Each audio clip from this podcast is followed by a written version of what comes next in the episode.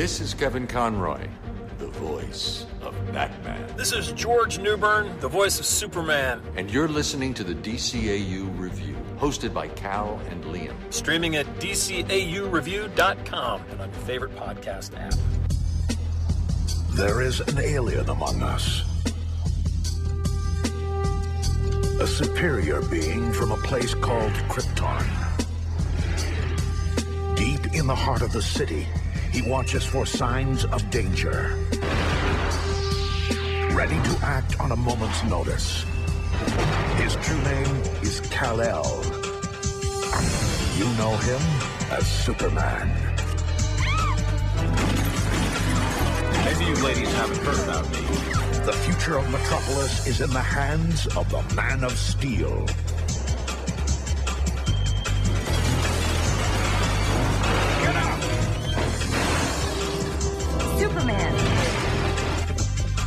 Get up. He's gonna be busy. I said get up. Superman. Hey, everybody. Welcome to episode 165 of the DCAU review. I am one of your two hosts, Cal, and with me is my good brother, good friend, and the gentleman that runs our Twitter account. That is right, Liam. We have kicked off a new month here. Happy July to you. We are uh, more than halfway through the year of 2021, and uh, with tearing off the calendar page and and headed to the next month, that means, uh, as we announced last week, we are headed to cover a show that we have covered many times in the past, but it is a new show for this month. Welcome, Liam, to the DCAU review. That's right. We are back in the sunny skies of uh, of Metropolis as we take a month's worth of Superman the Animated Series reviews, starting off with uh, today's episode, which features the return of the Parasite. That is right. Nearly a year ago, we uh, we covered some Superman episodes, and uh, one of those episodes uh, was Feeding Time, which introduced us to one Rudy Jones and the Parasite. You can check out that episode in the archives at dcaureview.com. You can also uh, check them out uh, on your favorite podcast app or check out the Pod Tower on YouTube. Uh, most of our episodes are available on that uh, platform as well. But Liam, this week we are following up with his second appearance in Superman the Animated Series in the episode Two's A Crowd. Uh, so excited to look at this episode. It's a very unique one. It has an interesting plot to it. Definitely some interesting visuals. Certainly designed to sell some toys and uh, and a lot more to talk about on this week's episode. But before we do that, as we do each and every week, we're going to start with our unsponsored segment. That's right, the IMDb synopsis for this week's episode, which originally aired back on the Kids WB way back in February 15th of 1997, or at least according to the DCAU wiki, it what it did, and uh, that means Liam, in just a few short months, we will be celebrating the 25th anniversary of this episode. That's right. This for the episode Two's a Crowd was written by Stan Berkowitz, directed by Hiroyuki Ayama, music by Michael McCuistion, and animation by TMS. That synopsis reads as such A desperate plan to use Parasite to probe the mind of a comatose criminal mastermind goes terribly wrong. Mm. Ooh, spooky. Leaves a little bit to be desired. They don't, I Oh. mean, but at least, at least it, it's like three quarters. I feel like that would be a C. It's like three quarters of a paper filled out. Yeah, I mean, there's it's a little light on the detail, but uh, it is succinct, and uh, and and uh, yeah, we can we can start to break down plot. It's not a particularly complicated plot. Uh, we we open with uh, the the SCU, uh, the Special Crimes Unit, not the uh, Professional Wrestling Tag Team. Um, there you go. Uh, and they are having a standoff, which uh, who we with a guy who we find out very quickly because uh, Emil Hamilton is there to give some exposition that he's a former Star Labs scientist who stole an isotope and has built a bomb, and so he's having this standoff with the police. Inspector Sawyer, Professor Hamilton. Perfect timing. The man inside's Earl Garver. Used to work at Star Labs. Until he stole a radioactive isotope from us. He sent this to the mayor today. He says he used the isotope to make a bomb, and he'll detonate it if we don't pay by tonight. It could take out a square mile of the city. Let me see if I can change his mind. Uh, and we get we get for, right off the bat we get the return of one of the great one of our favorite long-standing favorite uh, DCAU tropes, which was is just a terrible and ineffective SWAT team. that was literally the first note that I wrote down. I was like, "Well, it's good to good to see that the Metropolis SCU is just as inept as the Gotham City SWAT team." Which, uh, if you are familiar with listening to any of our episodes, uh, if you've listened to some of our of our episodes in the past that have featured said SWAT team, which were heavily featured in the very first season of Batman mm. the Animated Series, uh, in particular uh, on Leather Wings, you can check out those episodes in the archives. But yeah, they uh, they attempt to uh, to to barrel through despite uh, despite like launching some sort of uh, attack against this guy's door they they have like a battering ram attached to a to some sort of vehicle and they ride up against it and bam, wouldn't you know it, that it, it bounces off of it. And so uh, Maggie Sawyer tells Dan Turpin, uh, this, of course, is first season. So Dan Turpin's still living. Uh, so Dan Turpin decides to lead his counterattack, and uh, they just decide they're going to shoot all kinds of weapons at this very, very thick steel reinforced door that just literally stopped a, a, a car in its tracks or a tank in its tracks. But they're going to shoot some weapons at it because, of course, that makes sense in, I guess, the minds of the SWAT team of the SCU. Yeah, that's right. I will say just uh, on the last note on on terrible DCU SWAT teams, we should not uh, forget to mention the SWAT team in the pilot of Static Shock who uh, unleashed the bang baby gas on a group of teenagers. Uh, it's a tradition unlike any other. yes, far reaching across our various uh, DCAU shows here. But yes, for this episode, the SWAT team is clearly overmatched. The the house is completely reinforced with I, I don't know if they say steel or titanium or what, but uh, and not only that, but as as the SWAT begins to open fire, uh, it's also outfitted with uh, weapons. And in in the melee, Dan Turpin is wounded in in battle and and is sort of taken away. And he's he's not here for the rest of the episode. So that's that's the exit of, uh, of Dan Turpin for this episode. But then Superman arrives he uh, he is able to break into the house. He has to deal with uh, various sort of gadgets there to stop him, machine guns and a giant metal press. We'll certainly talk more about that in uh, in visuals and animation. But as how as much money of... do you think this guy, this professor, was making that he was able to outfit his house with a hydraulic system, complete with that hydraulic press and full weaponry and titanium dual layered titanium doors. Uh guy was maybe maybe the star labs uh accountants should look into uh, what's happening with the uh the designation of some of their funds there. Is that a publicly funded uh laboratory you think? Yeah maybe. That, well that is an interesting question because this whole plan is to hold the city to ransom. And it's like well you got you giant hydraulic press in your house money. How much more do you need but uh, but yes, so Superman's able to stop that. But as he sort of destroys this giant hydraulic press, some of the the big metal cables fall down and and strike this uh, this evil Doctor Earl Garver in the head, and he is knocked unconscious. And as as they take him to the hospital, they're they're told by the doctor that it could be a day or two before he wakes up, and of course that that just won't do because the bomb is set to go off in just a few hours. So uh, that that just that troublemaker himself, Emil Hamilton, has this brilliant idea to uh, to use to use the parasite to uh, to gain Garver's memories, and uh, Parasite just has a few brief demands in order uh, in exchange for his help. Why should I help you? You're the one who put me here. Rudy, the whole city's in trouble. Tell somebody who cares. The bomb could blow up a huge area of Metropolis. What if that includes Stryker's Island? What if it does? Think I'd miss this life of mine? These four stinking walls? You want me to go into this guy's mind and try to find out where the bomb is? No skin off my nose. But I want something in return. What's that? Something to help the time go faster in this dump. And not a bunch of boring books either. I want cable and the premium channels.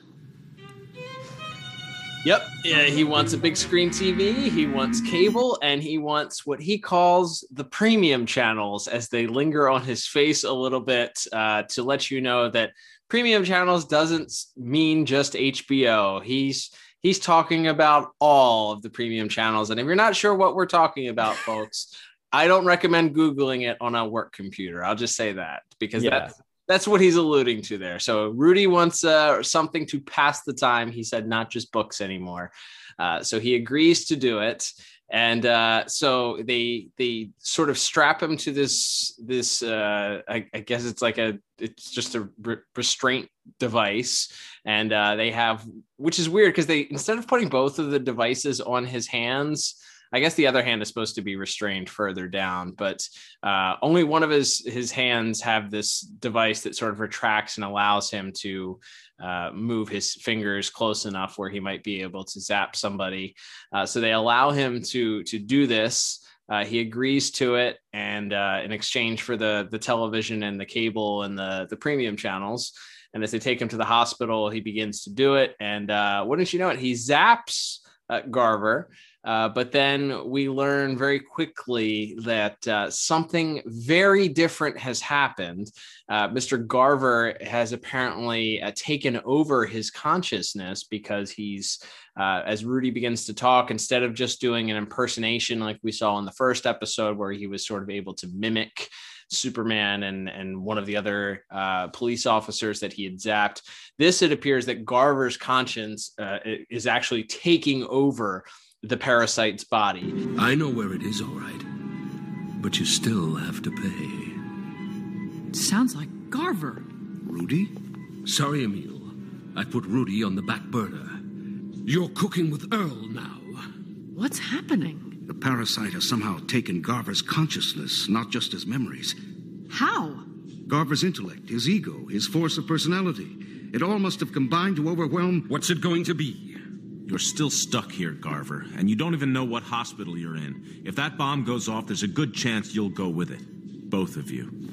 Uh, and there's sort of this uh, moment where we get an internal dialogue complete with some overlay of some heads between Rudy and Garver, where they're sort of talking to each other in his consciousness.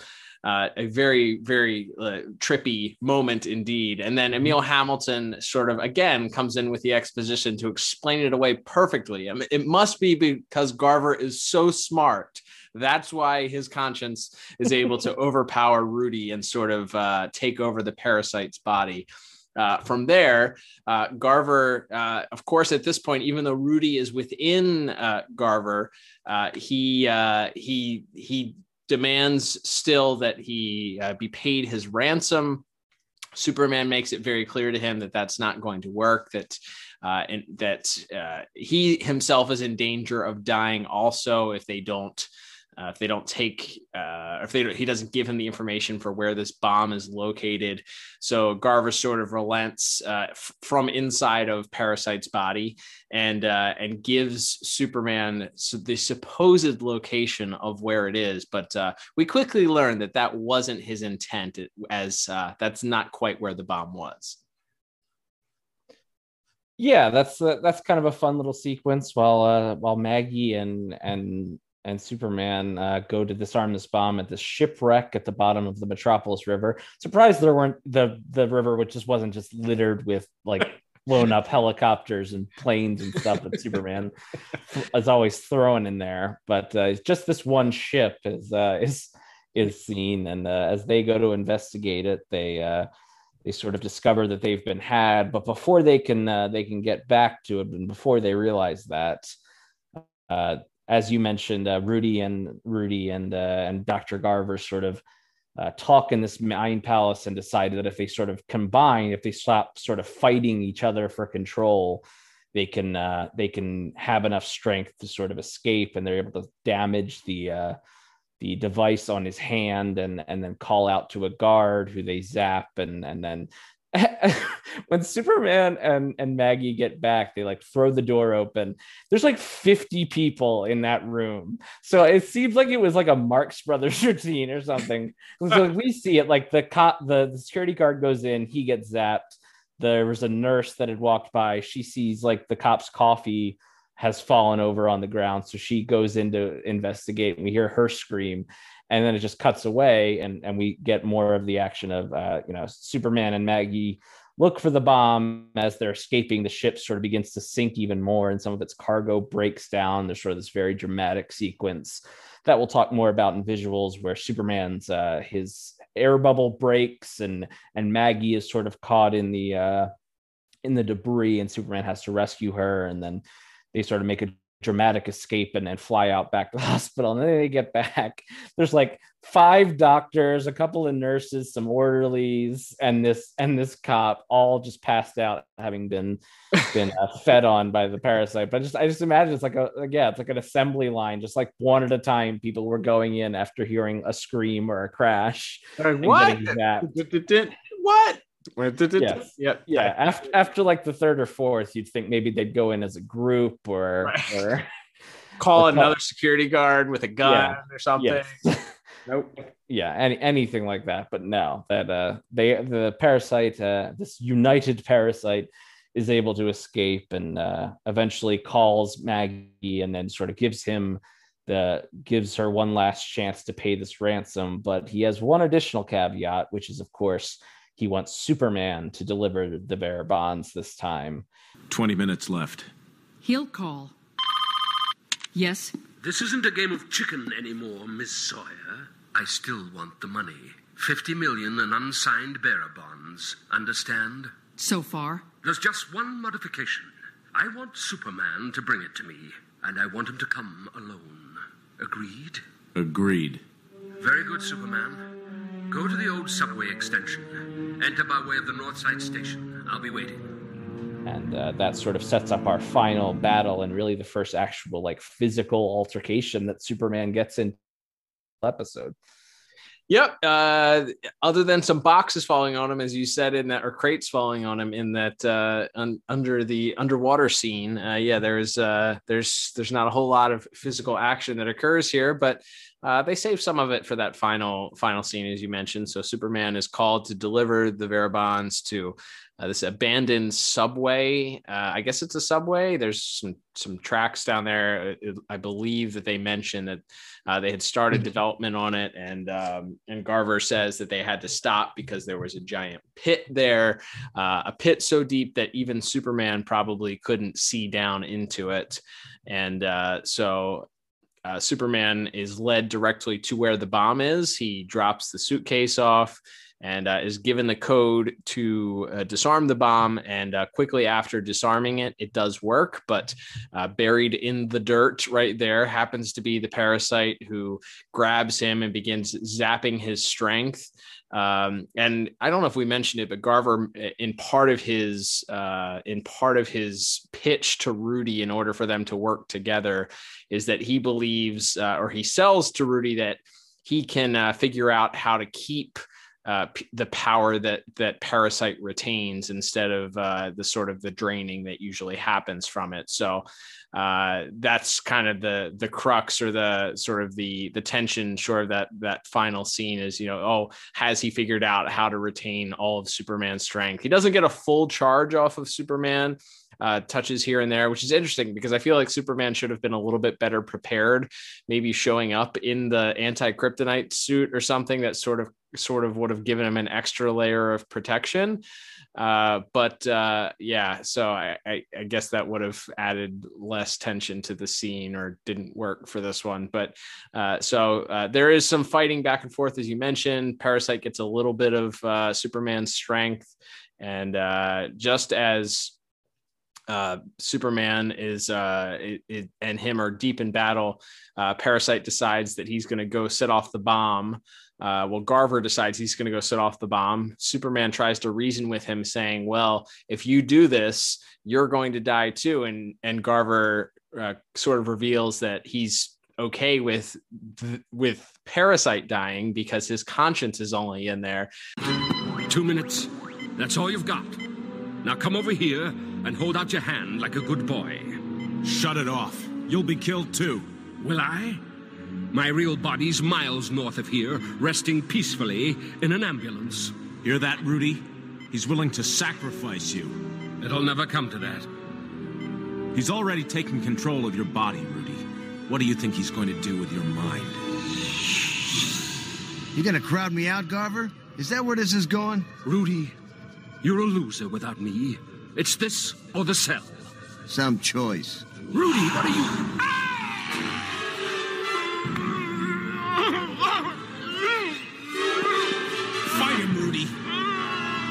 In that moment, Superman uh, uses his wits, grabs the bomb, and uh, throws it deep into the pit. And uh, he and, and Rudy fall into the pit, or he and Parasite fall into the pit. Rudy unsuccessfully, despite fighting back against Garver, was not able to uh, retake over his mind. Uh, the explosion happens. Superman and Rudy uh, are somewhat hit by the explosion. Uh, but then uh, that uh, it, thankfully it looks like Rudy survived thanks to some of the power that he had zapped from Superman, only being slightly hurt. Uh, but that and we cut to our final scene.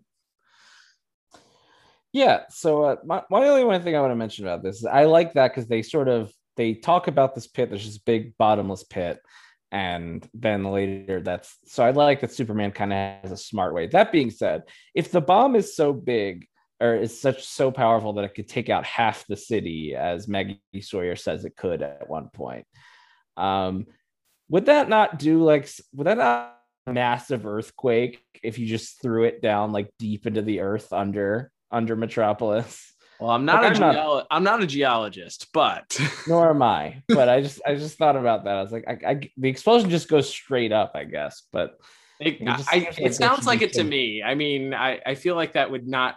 I don't think blowing up, blowing up the ground is necessarily something that one would think would be good for anything in or around the area. I feel like there's going to be some structural issues for anything that was uh, that was built on on the surrounding land. Uh, but uh, yeah, I, I don't know. We'd uh, we have to we have to tap our fan base. Uh, if there's anybody out there that knows anything about sort of the the Earth's platelets that you would like to share with us, uh, tweet Liam at DCAU Review on Twitter and uh, give us the update on whether or not you think that this bomb would have uh, caused a minor earthquake or would have affected the city in some way. It, you know, not just sort of swallowed up by this quote unquote bottomless pit. Sure, sure. Just yeah, I would love to get some feedback on that because I, I I just thought about that. But uh, yeah, then we have our, our little epilogue there as uh, as Garver wakes up still in the back of an ambulance and begins to sort of walk out of it, but he's actually being carried by Superman right back to Stryker's Island, where uh, we see him uh, being led to his cell by Superman and Maggie Sawyer, but he after and we sort of cut over to uh, a very joyful uh, Rudy Jones slash Parasite now back in control of his body, enjoying that uh, premium television that he uh, that he so rightly earned in this episode. So that's sort of our, our wacky little ending there. But uh, yeah, overall, I I think this episode is pretty fun. Um, I, I didn't love it. There's actually some things. This is actually will relate to our voice acting a little bit. There's definitely some elements to this that are, I think are based around like Silence of the Lambs, um, in the sense of it's you know the there's a bad guy so bad that we have to go get another bad guy out of prison to help us catch him, Right. type deal. Or in this case, to you know get the piece of information. But uh, there's definitely some elements of that, and again, we'll get we'll get to sort of a direct connection to that in uh, in voice acting a little bit later. But I like I like the idea of that. That being said, I feel like their logic of why uh, every other person he's ever touched has just sort of he's just absorbed their memories and their speech patterns. Right. But this this person somehow overrides his his entire consciousness. Um, I don't I don't know that they do like a great job, but I don't know. Like I, I thought I thought it was a pretty solid story overall. Um, I ended up at a seven out of ten for plot. Nice. I gave it the exact same score. Yeah, I I enjoyed this. Um, this is one that I I think I feel like we saw a lot um as we off i feel like that's most of the superman episodes just because there were there were so few of them initially and so many in, in heavy rotation uh, and we just would watch them every Saturday. Uh, but this one, I I didn't remember that plot point until the and until I watched it all the way through it, how the the problem was solved. I thought that Superman would have kryptonite in the briefcase or something like that. Um, so I didn't mm-hmm. I didn't remember that the pit came into play until till later. Uh, so v- very interesting. Um, very very interesting. I think it's you know you're right. They did not I don't love the way that they explained why this guy's consciousness swapped into Rudy's body instead of Rudy just, as you said, just taking his his memories and and the way that he talks and and uh, you know, I, I don't know. It's it's very it's it's very odd. I feel like a better explanation could have just been, hey, there's a lot we don't know about those chemicals that turned Rudy into Rudy, so or into the parasite. So this could be another after effect, you know, effect of of the we're still learning about it or whatever. Like it's a metamorphosis. It's an evolution sure. of the parasite you know whatever. Yeah. But explaining it away as, as if this guy was is just so brilliant and so smart that his conscience conscience overrode what normally happens with parasite is was a very odd choice i feel like. So uh uh, too much Emil Hamilton, I feel like in this episode. too, too, much exposition from from the good doctor there, or the bad doctor.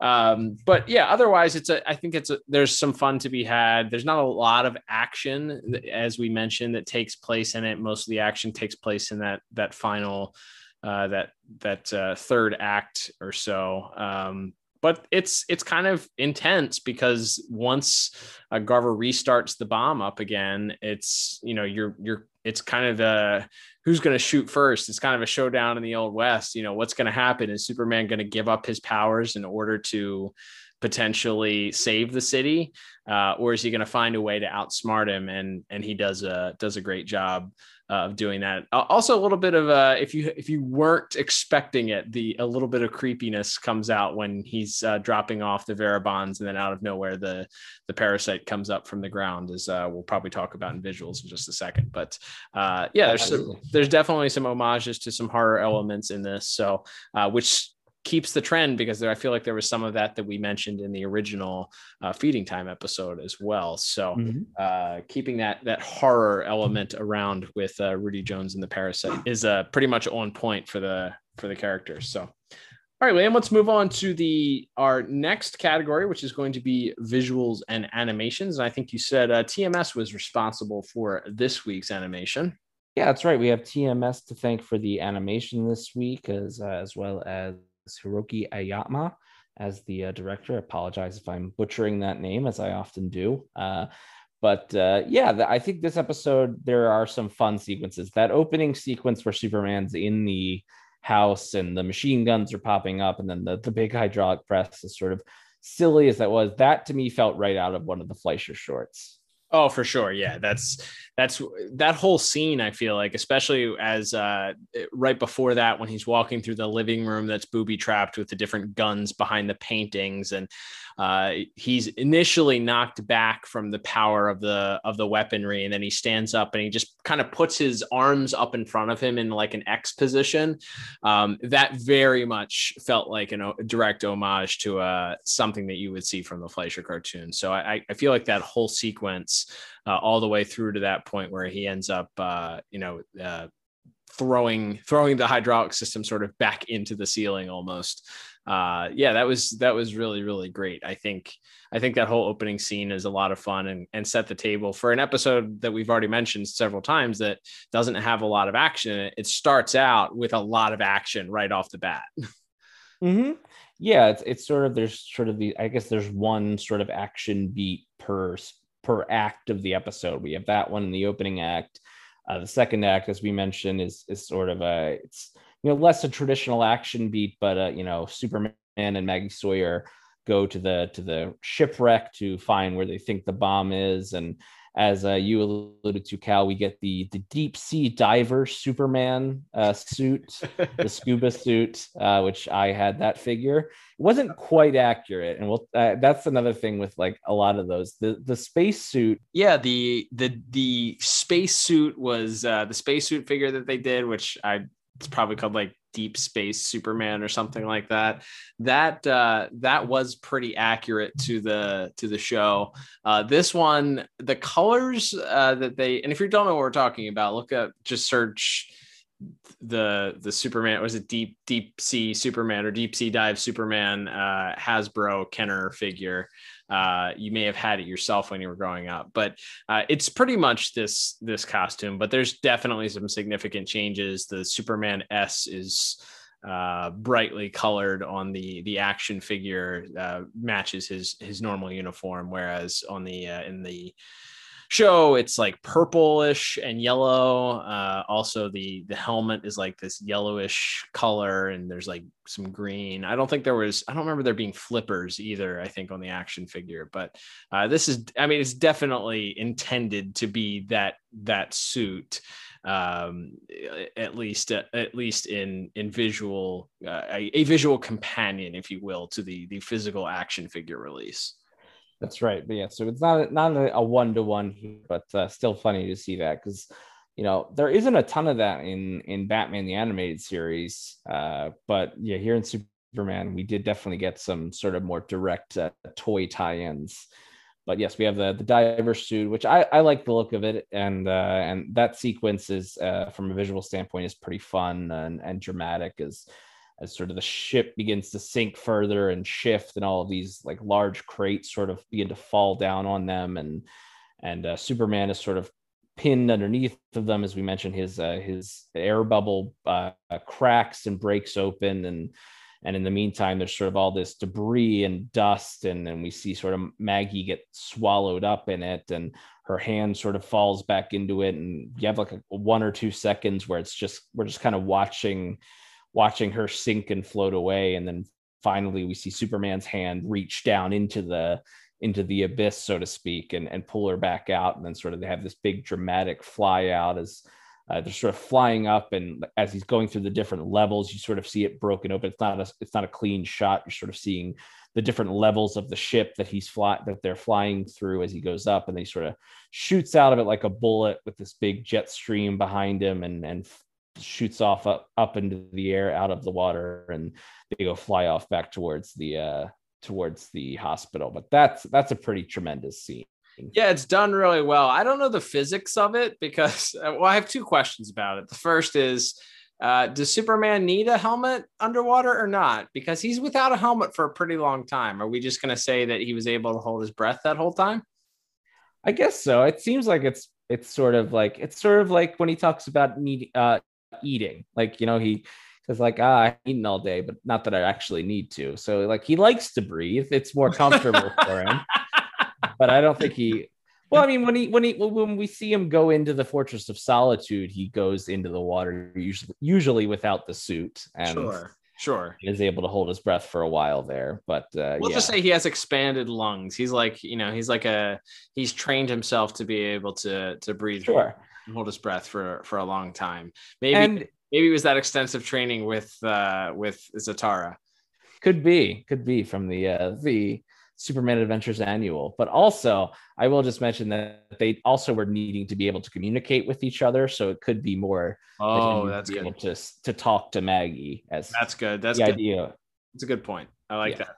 That's a good explanation. The other the other aspect is where did where did he propel how did he propel himself out of there? I guess we didn't see it. Maybe he just pushed himself off of used the momentum of the ship, but because uh, it felt like he was swimming and you know gravity is still a thing and but i guess gravity doesn't affect him when he's flying through space so i didn't really think about these questions too much before i posed them so let's just pretend that i didn't ask them. I won't cut this out of the podcast because you know we don't cover up our mistakes. Not a coward. Not a coward that's right. But uh, okay. So but yes that scene is uh, i think that's the most visually interesting and certainly the most visually striking uh, scene maybe of the whole episode which is interesting because it's just it's not a lot of action. It's just it creates creates tension and there's a lot of uh, you know a lot of what's going to happen and uh, you know that him triumphantly bursting through uh, and out of the water uh, with Maggie in tow is is uh, is is a great visual. I I agree with that one. Um, I also uh, I I liked uh, I liked the sort of horrific uh, parasite burying himself alive in front of the bomb that I alluded to before. Um, how long do you think he was holding his breath under the? and why didn't Superman hear his heartbeat or see like see him. I guess he was he was focused on the bomb. I guess that's why. But I feel like he would have heard, could have listened and heard his heartbeat. Yeah, so that that's that whole sequence is is interesting because he kind of as he arrives at the at the subway station, uh, he hears he hears Garver's voice sort of as he's walking through it, and finally after he, he tells him where to go, and uh, yeah, as he's as he's typing in to disarm the bomb, the the hand bursts out of uh, out of the dirt and, and grabs a hold of him and gets a little bit of the power.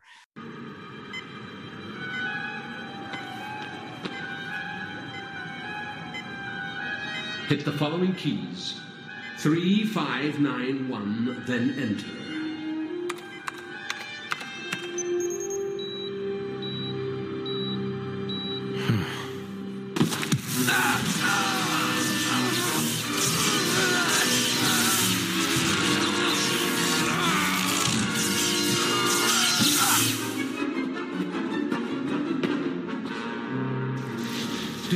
Think I'd settle for money when I could have your power too?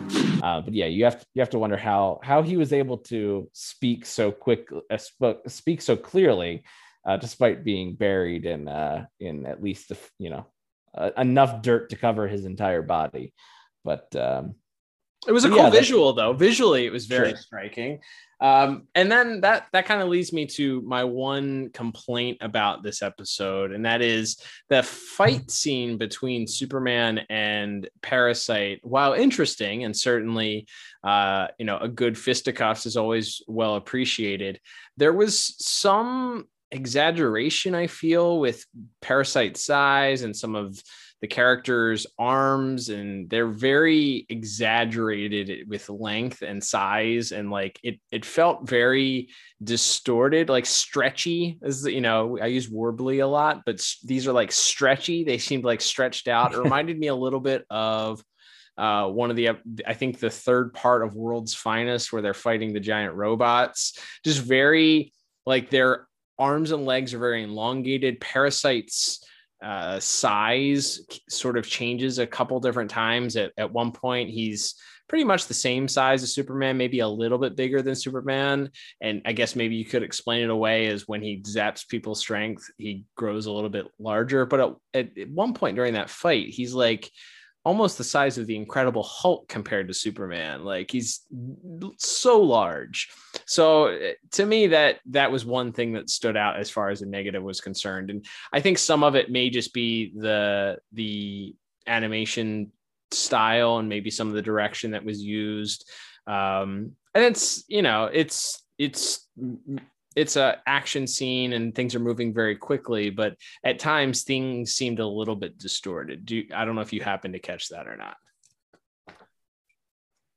yeah no that, that's uh, that's that's definitely uh, something I, I had down in my notes there is the sort of inconsistency of, of of the parasite in that final bit there's a specific moment that i think you mentioned is where after he's grabbed him the first time they sort of have this scuffle superman sort of is trying to keep his distance the Parasite grabs like an exit sign and, and throws throws it behind Superman. It knocks down like some pallets onto him. And the Superman breaks out, the parasite's right on top of him. And he sort of he's got his Superman sort of has the parasite by the parasite's trying to grab hold of Superman's head. And yeah, all of a sudden the parasite looks like he's about seven foot five. Uh, and uh, and just dwarfing Superman in that moment. And yeah, maybe that's artistic license or whatever. Uh, to, uh, but that's never really been something that I'm aware of in this version of Paris. You know, the more he absorbs, the physically bigger he gets. So um, that's that's fine if you want to say that, but I don't I don't believe they've ever really mentioned that. that. Yeah. yeah. Or you know, even showed it visually in in his first appearance. So yeah, that that just seemed like again maybe for the they wanted a more exaggerated dramatic visual of superman trying to hold him back there but yeah definitely comes across as just a little bit inconsistent to the rest of the episode whereas you mentioned they're pretty much the same size so yeah uh, yeah, take it down a little bit for me. That that final sequence, like I said, it is it is pretty good, intense. As you know, the parasite runs and turns the bomb back on. Superman's trying to turn it back off. He, as as we mentioned, he's uh, he tries to to reach out to Rudy to to take back control, and we go back into the the the mind palace world, and and we see Rudy and, and Garver struggle for a moment before Garver's kind of find uh, able to take back control.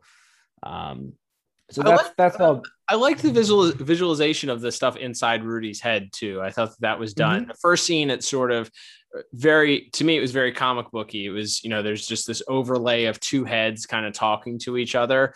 And then eventually they sort of move into what is you know what is rudy's consciousness. And you see full body versions of both characters talking to each other. And then there's a literal struggle that starts to happen almost in in this final scene it, within the consciousness between rudy as superman is you know cheering him on to fight back against garver uh, and uh, so I, I thought that was pretty cool. I, I like that they instead of just just hearing voices, that they actually there was a visual element that they added to it.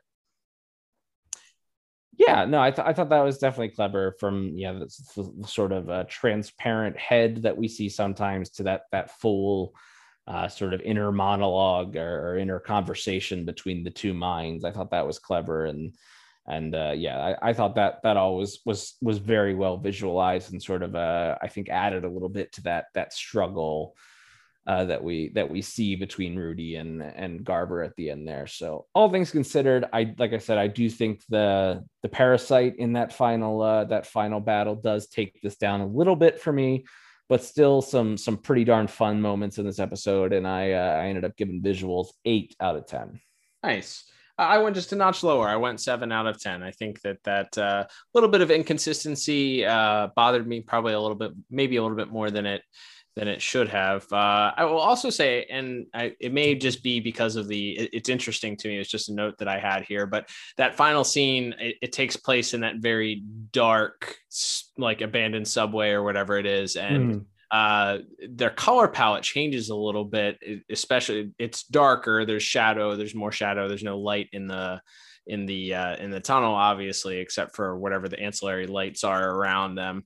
Uh, and Rudy's color change or Parasite's color changes from that like fuchsia almost to a a very light purplish. And it's interesting because that's the color that they eventually as in his appearances in justice league unlimited went with for his actual like his actual skin color uh, as opposed to this more more standard like reddish reddish purple.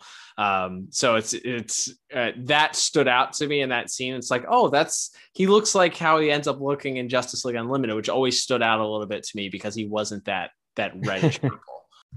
yeah, that was that. Yeah, I definitely, I definitely did notice that. That was uh because at first I was, and then it almost made me have like a Mandela effect thing of like, did he did he look like that the whole episode? Right. Like, did they digitally? and I was I was thinking because I was watching the you know the HD version on on HBO Max, not not sponsored, but would be.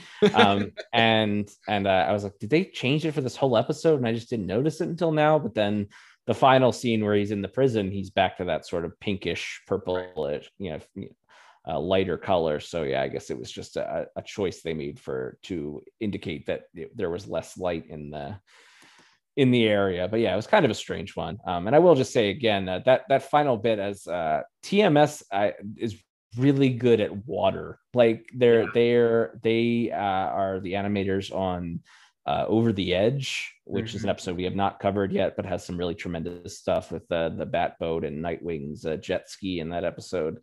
Um, and I and I don't know if anything in this episode was uh, was digital or not because I know they use some digital water effects in in uh, in the new Batman adventures. Um, so I'd be curious, and maybe I'll try to reach out to uh, uh, one or two of the the, cre- the creators or people that worked on the show that uh, that we've uh, had the pleasure of talking to over over social media and try to see if, if they know or not because that that sequence really is tremendous. It's great and i didn't even didn't even mention it but i love the i love the transition too when he comes out of the water and the way that the water that i mean that whole that whole as he, they're escaping the ship sequence is really great. If you haven't seen this episode it's worth tuning in just to see that sequence but the very next scene too the transition they cut from him flying out of the water to you see a static image of a door and then the door flies towards you with a fist punch because superman has just had it at this point and knocks down the door with a huge punch uh, a, a, great visual great transition and I, I, don't think i also mentioned it but the i, I thought that the bit with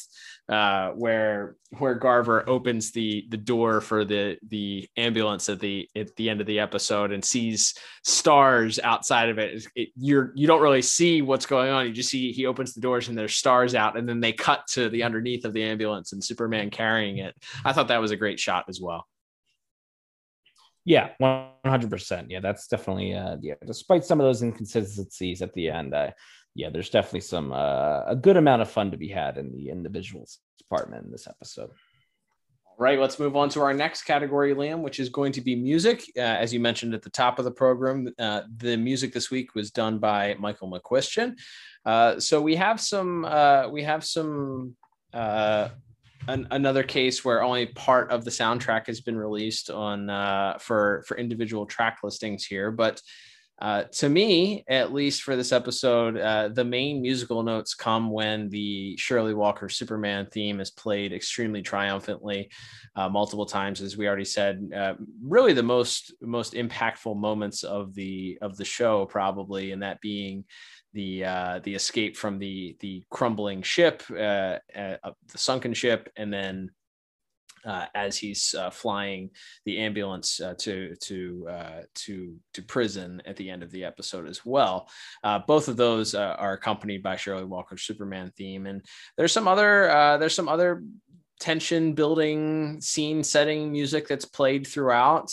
Um, I thought that the the music playing as they were sort of waiting for for Rudy slash Garver to call uh, the parasite to call, and uh, with his demands, uh, I thought that it's just nice to have some great background music, some strings, and uh, just standard standard fare there. But uh, nothing nothing particularly stood out, and I, I don't remember hearing the this the parasite theme that we heard in the first episode too much.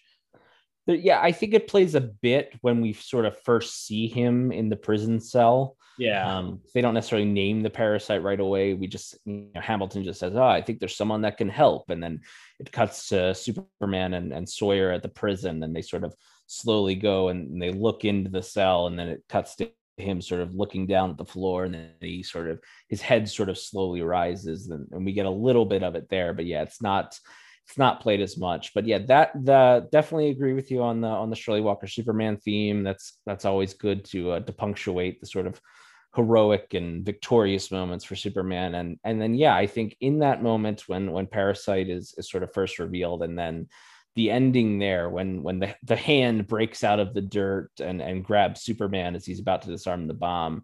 There's definitely a, I I felt a little bit of a horror movie motif, and, and sure. we talked about that. There's certainly those elements, uh, seemingly to the parasite's uh, character and and and uh, and in this episode, obviously, like we said, is I think sort of thematically based on some horror thriller uh, uh, books and movies.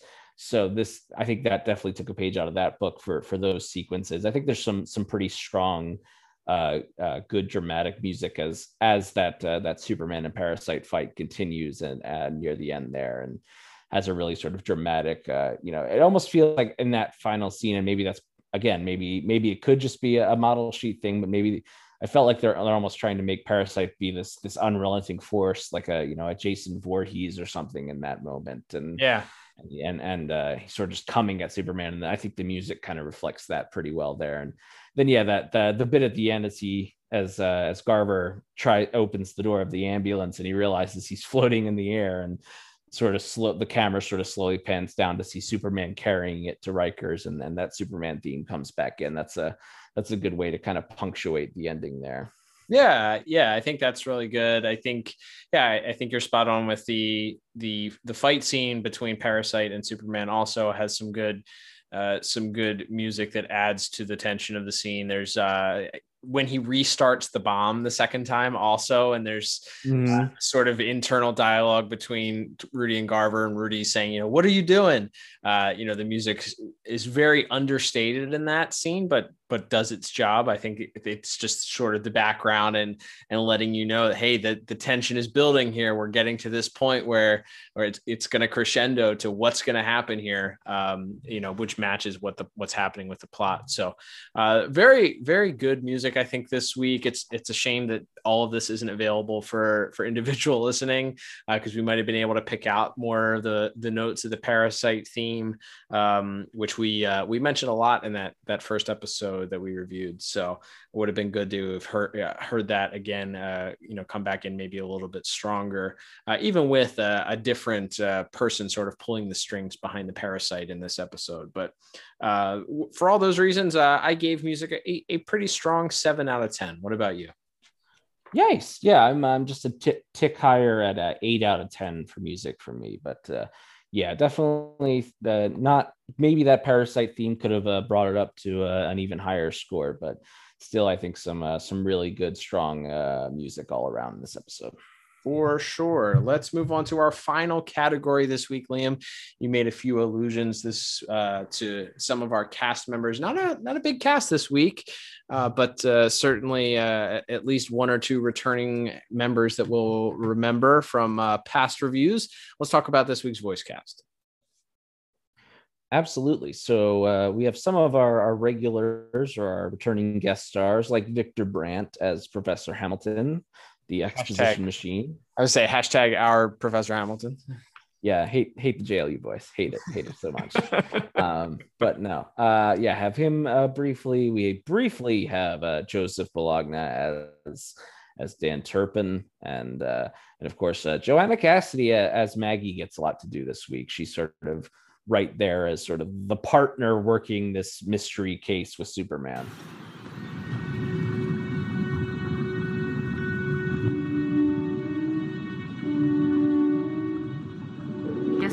Nobody'd stumble across his bomb down here. There's the wreck.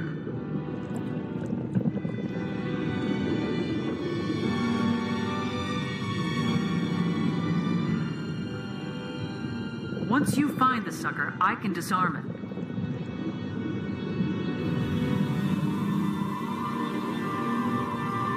See anything? No, there's too much debris. We'll have to go in.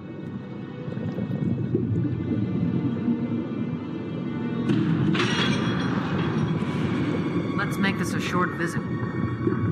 Yeah, I liked uh, I liked her performance. I feel like the last time we highlighted a Superman episode, I was not uh, I was not very high on her performance, but this week I feel like she did a she did a pretty good job. She had a lot more to do, a lot more dialogue. Uh, she definitely comes across as the uh, rough and tumble, uh, you know, uh, the veteran of uh, inspector of the of the uh, the SCU. So um, you know, uh, for for her to have a little bit more of a starring role is also pretty pretty cool uh, and important for this for this series. So uh, you know, she becomes a, a pretty pretty strong supporting character throughout this. So this is still early on, as we mentioned. This is season one, so this is really maybe one of the first times that they got to sort of uh, use that character in a in more of a long form. So uh, yeah, it's uh, it's as far as performances that we've reviewed of hers so far, I think this might be the best.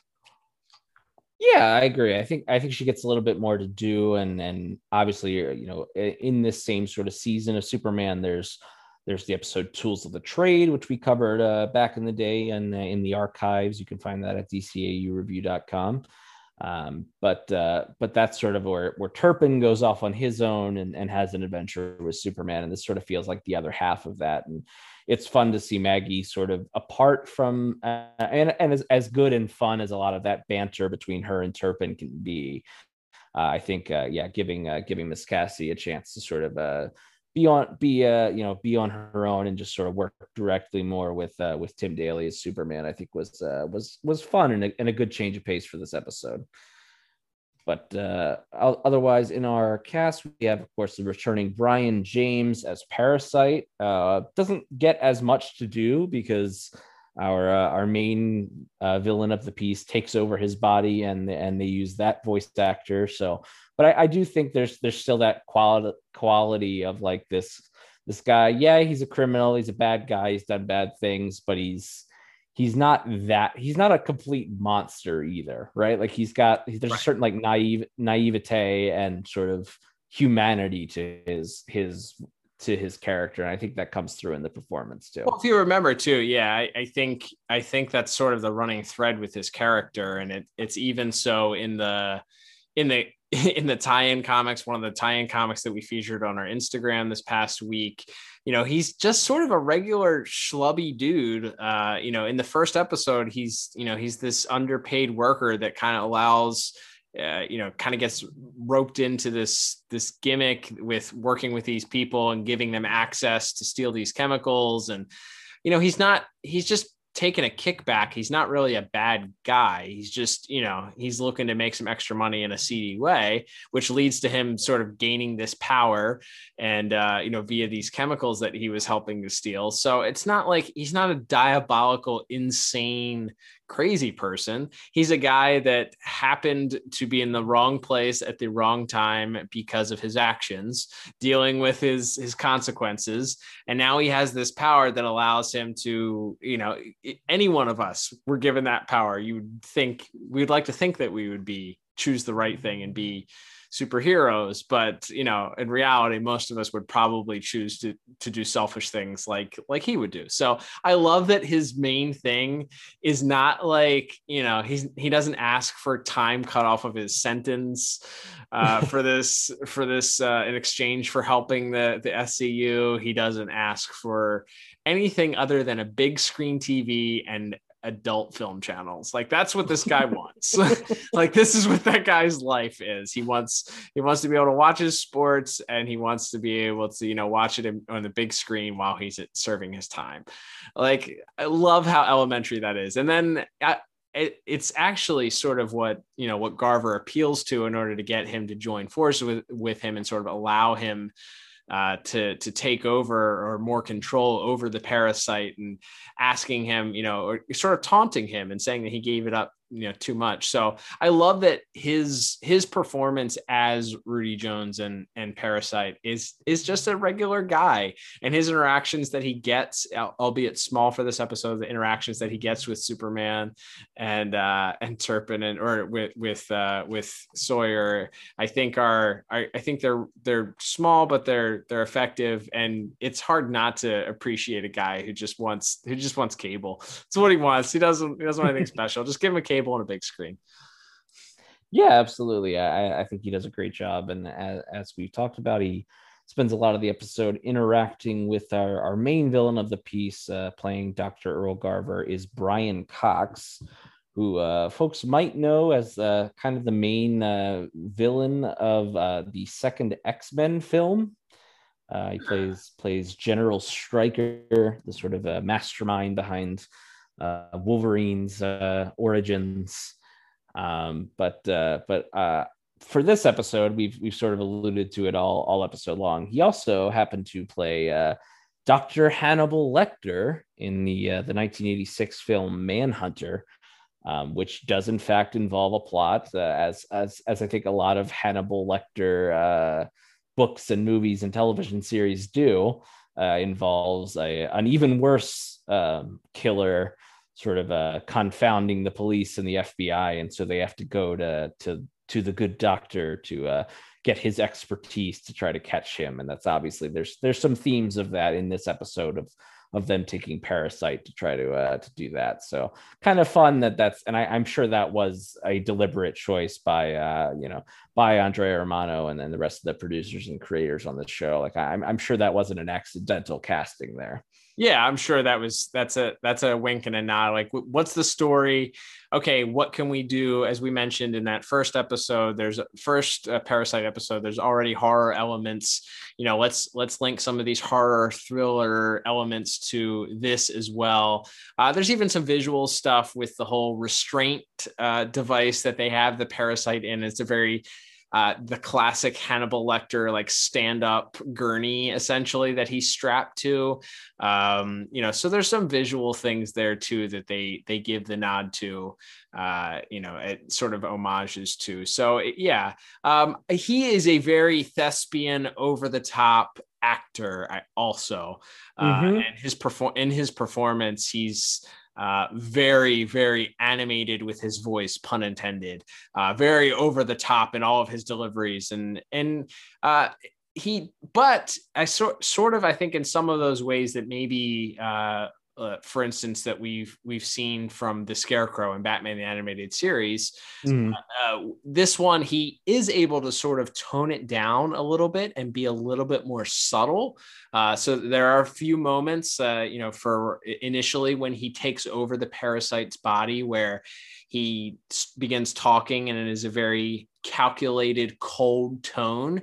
And it's the same way at the end where superman is cheering on rudy to fight back and he thinks that you know rudy has sort of taken back over and he you know he delivers a very very instantly quotable line of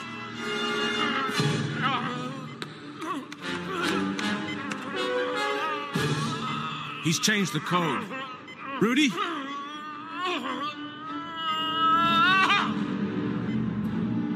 Cat's got his tongue. So good. Like just the way that he kind of looks at superman and says it very cold and calculated.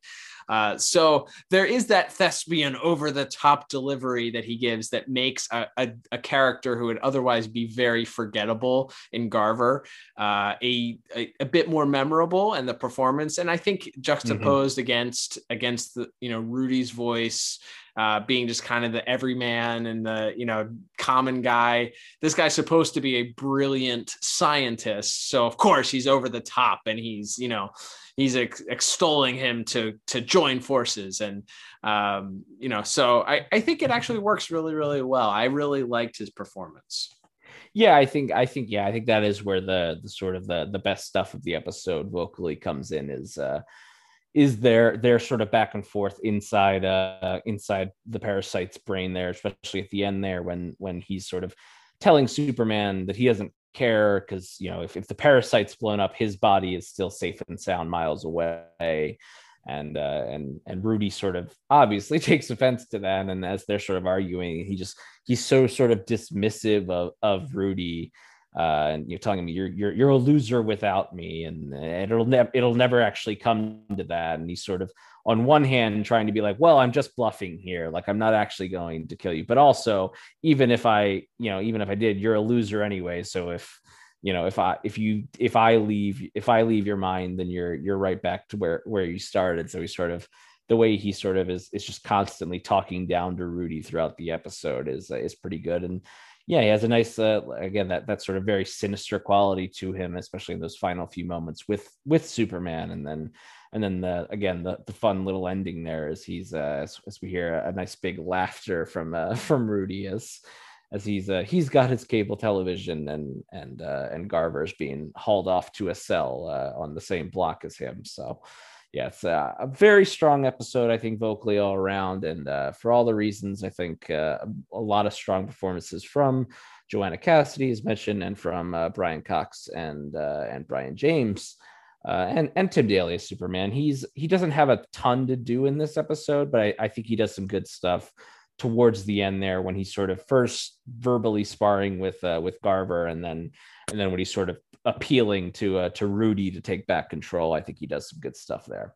Yeah, there's some gr- good verbal volleying. I feel like he has he has some great chemistry with Garver, and uh, it's it's a it's you know it's not a lot asked of Tim Daly uh, f- for this episode, and there's not a lot of emotion that he gets to show, uh, or you know he's not very he's, he's not really bothered by much. Uh, so it's it's not really it's not really something that that uh, he gets to sort of show a lot of motion most times anyway. But I, I do feel like in this the the verbal sparring that he gets to do is is top notch. So uh, yeah, I actually ended up giving voice acting a pretty strong eight out of ten. And uh, as has been the theme with I think most of this episode, I am just one notch higher. I uh, I gave it a nine out of ten. I think there's a, a lot of really good stuff, especially from uh, from our villains in this episode. So yeah, definitely uh, quite a bit of fun. That's right. All right, Liam. Well, that will bring us to our final totals for this week. So, totaling everything up on my end, I end up with a uh, okay 29 out of 40. What about you? Yeah, and I'm just a couple points higher here at a 32 out of uh, 40. So, um, yeah, I guess we could jump into rewatchability here. Um, as far as like being super consequential to either the series or the DCAU as a whole, uh, it's not. So I, I, this is definitely not a must watch, but I, I certainly had fun with it, and this wouldn't necessarily have been one that I would have thought about coming back to in my in my free time, but uh, you know, having watched it maybe with with fresher eyes, I, I did definitely enjoy it. But uh, hard to say that this is uh, anything super important to the character. The parasite, as as mentioned, does appear.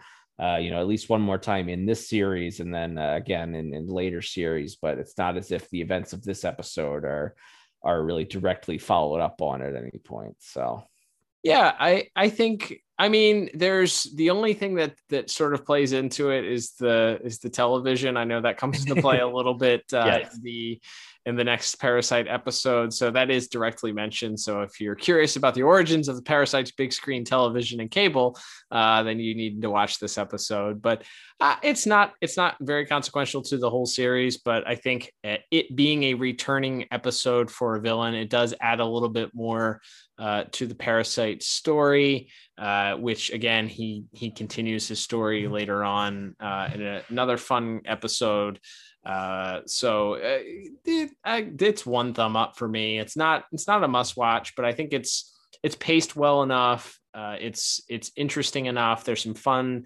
certainly to be had. Uh, there's the the dynamic of the sort of the the two men occupying the same body space is interesting, uh, and certainly the the race against time for Superman and how uh, how is he going to outsmart and figure out how to uh, how to not use brute strength to uh, solve this problem is a uh, is always a good challenge for the Man of Steel. So I, I, guess it gets a one thumb up for me. Yeah, I think that's fair. I think it's a, fair uh, assessment. There we go.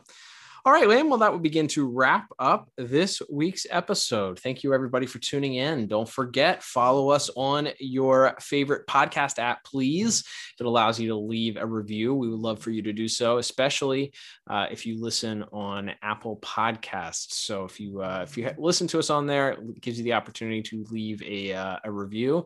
Uh, we've had some uh, some nice people leave some reviews. Thank you to every single person that has taken time out to write a review uh, whether you've just hit the little five star button. Uh, that's awesome. That helps us. But to the people that have actually taken time to actually write a nice little blurb and uh, tell us what you like about the episode, so that anybody stumbling on the podcast uh, would read that, is uh, means a lot to us. So we appreciate that. Uh, Absolutely, a great, a great deal because that's uh, that's time. Time is valuable, and, and we appreciate not only that you listen to it, but then take extra time to help us out with that. So if you yourself would like to do that, we would love that. That helps us out a lot with the podcast, gets more ears on the podcast, as we've always said. Uh, you can also, of course, subscribe to us on Spotify, Apple Podcasts, Google Podcasts, uh, iHeartRadio, and of course, Anchor. Don't forget also, as we mentioned at the top of the program, you can subscribe to us on the Pod Tower YouTube channel. Uh, just go to YouTube and search Pod Tower or search DCAU Review. Uh, you'll find uh, a lot of our episodes, not the full library just yet, but we're getting there. Uh, a lot of our past episodes are available. So if you're a YouTube uh, podcast preference there, then uh, you can do that. I also found out today all of our podcasts uh, come with closed captioning. So, uh, you know, gets you episodes transcribed there too for free. So check that out. Uh, also, if you'd like to support us in an additional way uh, and you feel like uh, throwing a couple of your hard earned dollars our way, we would appreciate that. You can check out the shop, which is available at dcaureview.com. Check out the shop tab, click on that, and then pick yourself up a shirt, hat, or sticker. Uh, we would appreciate that. we didn't mention, but you can subscribe to the YouTube channel. That's free and that supports us. So we appreciate that too. Subscribe subscribe to the Pod Tower, get content from us and the fellows over at Tim Talk, who are uh, due to come back from the hiatus pretty soon. We're pretty excited about that.